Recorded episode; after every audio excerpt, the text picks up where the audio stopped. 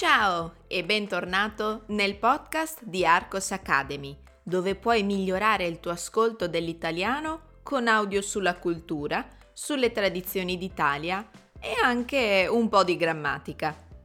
Io sono Susanna, insegnante e fondatrice della scuola di italiano online Arcos Academy e ti ricordo che sul mio sito www.arcosacademy.com potrai trovare altri contenuti e bonus per te. E ora cominciamo il nostro ascolto.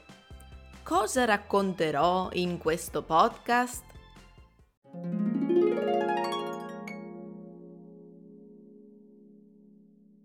Tempo fa vi ho parlato della differenza tra i pronomi relativi che e chi.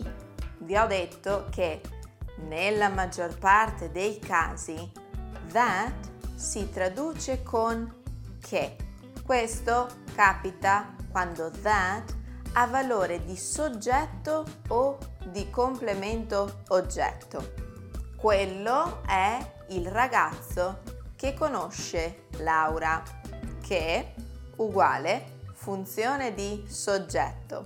Quello è il ragazzo che ho incontrato che funzione di complemento oggetto.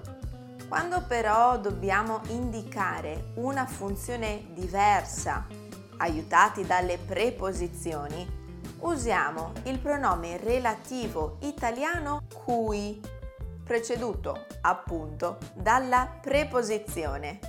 Questo è il libro di cui ti parlavo ti ho detto il motivo per cui sono scappata. Luca è l'unica persona a cui ho confessato la verità. Il meccanismo è abbastanza semplice. Dovete capire se il verbo che volete usare ha bisogno dell'utilizzo di qualche preposizione per poi inserirla prima di cui, che è fortunatamente invariabile. È probabile che voi troviate l'ultima frase scritta in questo modo. Uh, Luca è l'unica persona cui ho confessato la verità. È un errore? No. Con la preposizione a avete la scelta di esprimerla oppure no. Il significato e la funzione non cambiano.